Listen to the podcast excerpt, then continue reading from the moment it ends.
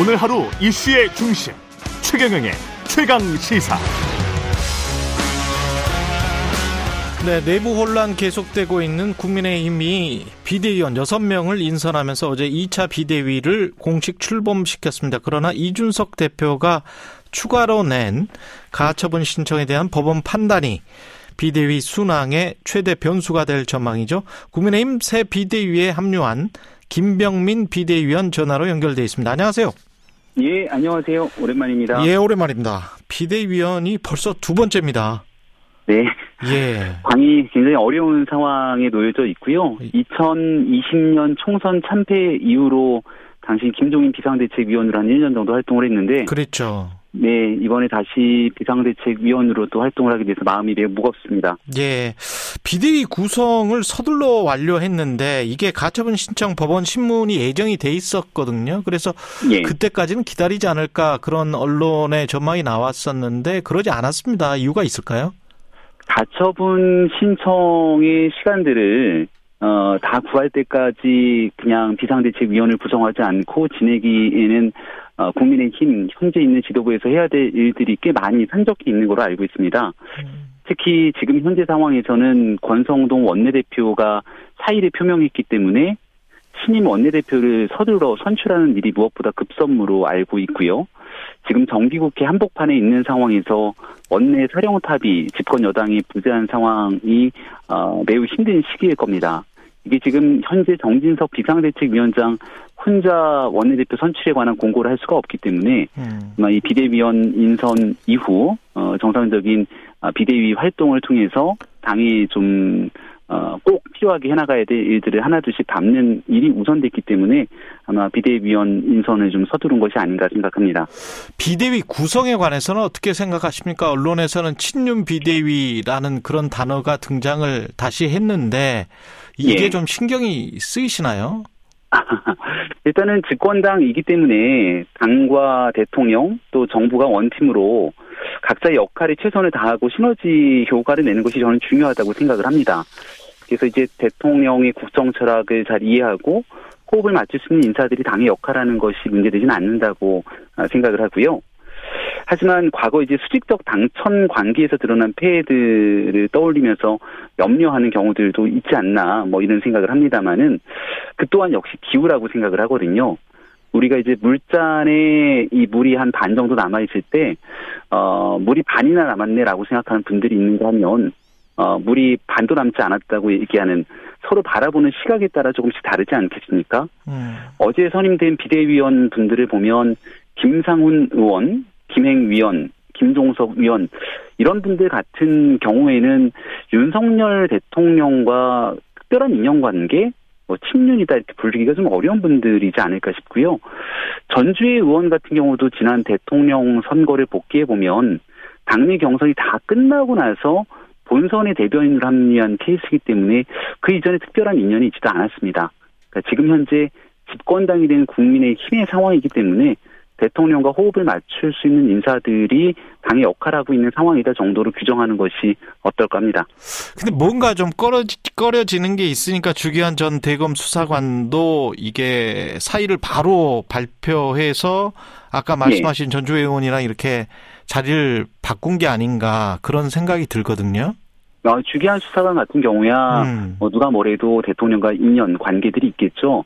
하지만 그런 인연 관계보다는 지난 지방선거에 국민의힘으로선 어려운 호남 지역에 출마해서 의미 있는 성적표를 거둔 결과물들이 있지 않습니까?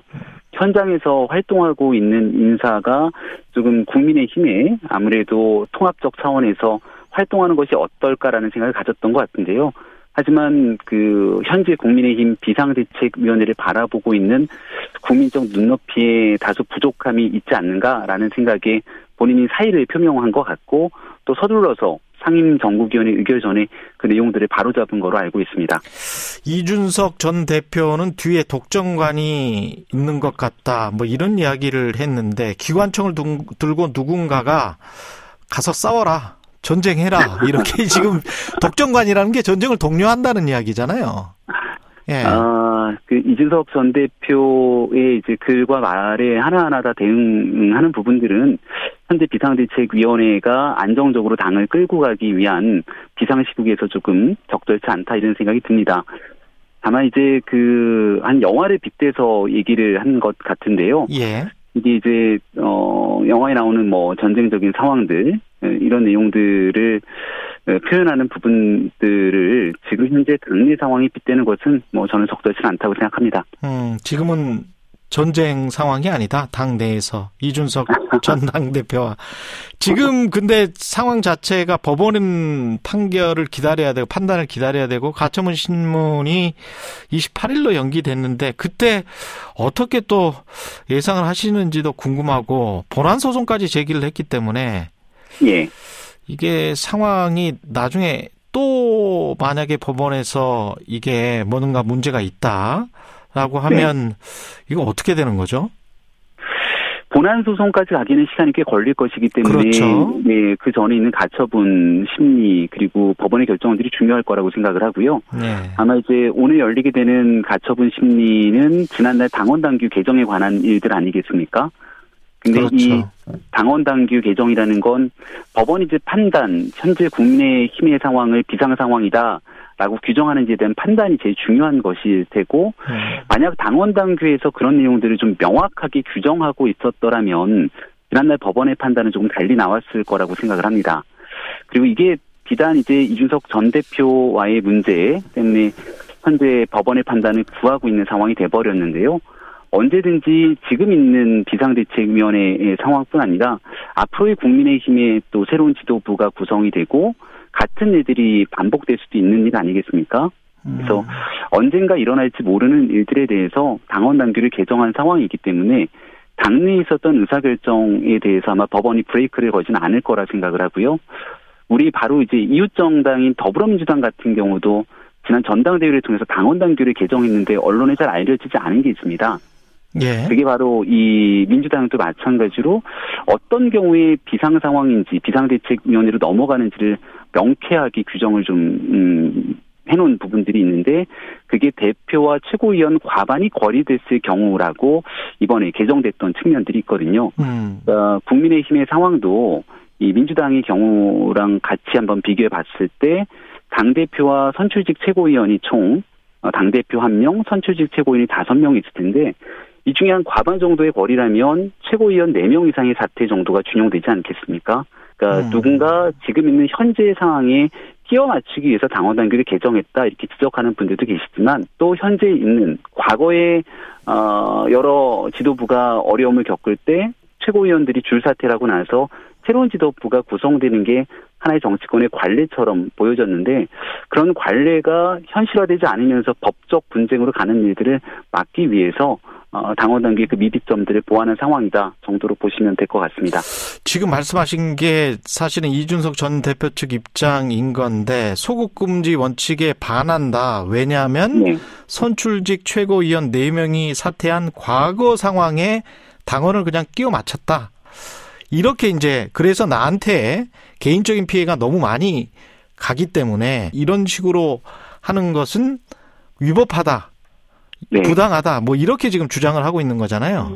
이 전 대표 측의 주장이라고 볼 수 있는 것 같고요. 예. 앞서 당원당규 개정의 정당성, 당위성 등에 대해서 설명을 드렸고 소급 적용에 관한 말씀을 조금 더 드리면 만약에 이제 주호영 비상대책위원장 그리고 권성동 원내대표 또 당시 비대위원들이 그대로 존속하면서 당원당규만을 개정하고 이 개정된 당원당규에 따라 문제가 없다. 그렇게 만약 이어져 왔다면 이를 소급 적용이다 이렇게 볼 수 있는 여지들이 있을 거라고 생각을 합니다. 예. 근데 이제 조호영 비상대책위원장을 비롯한 비대위원이 전원 사퇴를 했고요.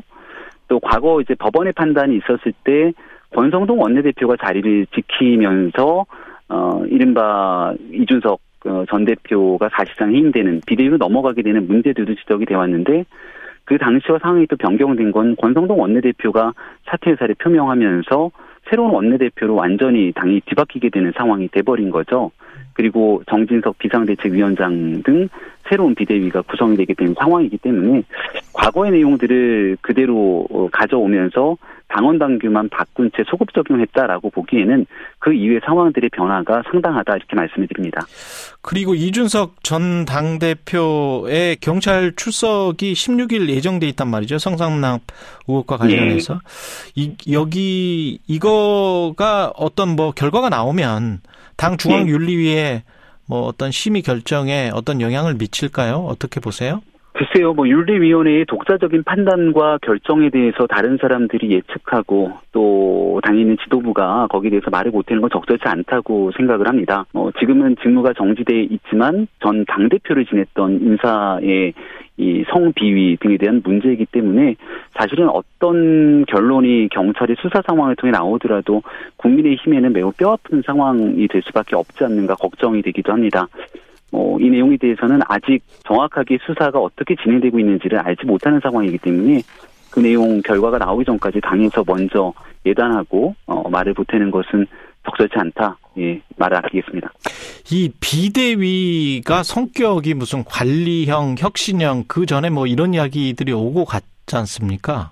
예. 근데 이제 그것보다는 실체적으로 비대위가 나중에 그 당협위원장이랄지 그 공천이랄지 이런 것에 어느 정도는 관여할 수 있는 그런 몇 개월 동안 그게 가능합니까? 그런 역할을 합니까? 예. 우리가 이제 내후년도에 있는 총선에서의 공천을 얘기하는 걸 텐데요. 예. 공천에 관련된 거는 뭐 그 기간상 맞지가 않고 당협위원장 같은 경우는 현재 공석이 돼 있는 상태의 당협위원장 인선 문제를 아마 말씀 주시는 것 같은데 예, 예. 어떤 것들도 현재 예단돼서 결정된 거는 없는 거로 알고 있습니다. 그렇군요. 그리고 지금 예. 뭐 앵커께서도 앞서 우리 가처분 신청 등에 대한 말씀 주셨지만 현재로서는 뭐 중장기적인 플랜들을 가지고 계획하기보다는 당이 예. 정말 비상 상황에서 한 치 앞을 내다보기 어려운 시국 아니겠습니까?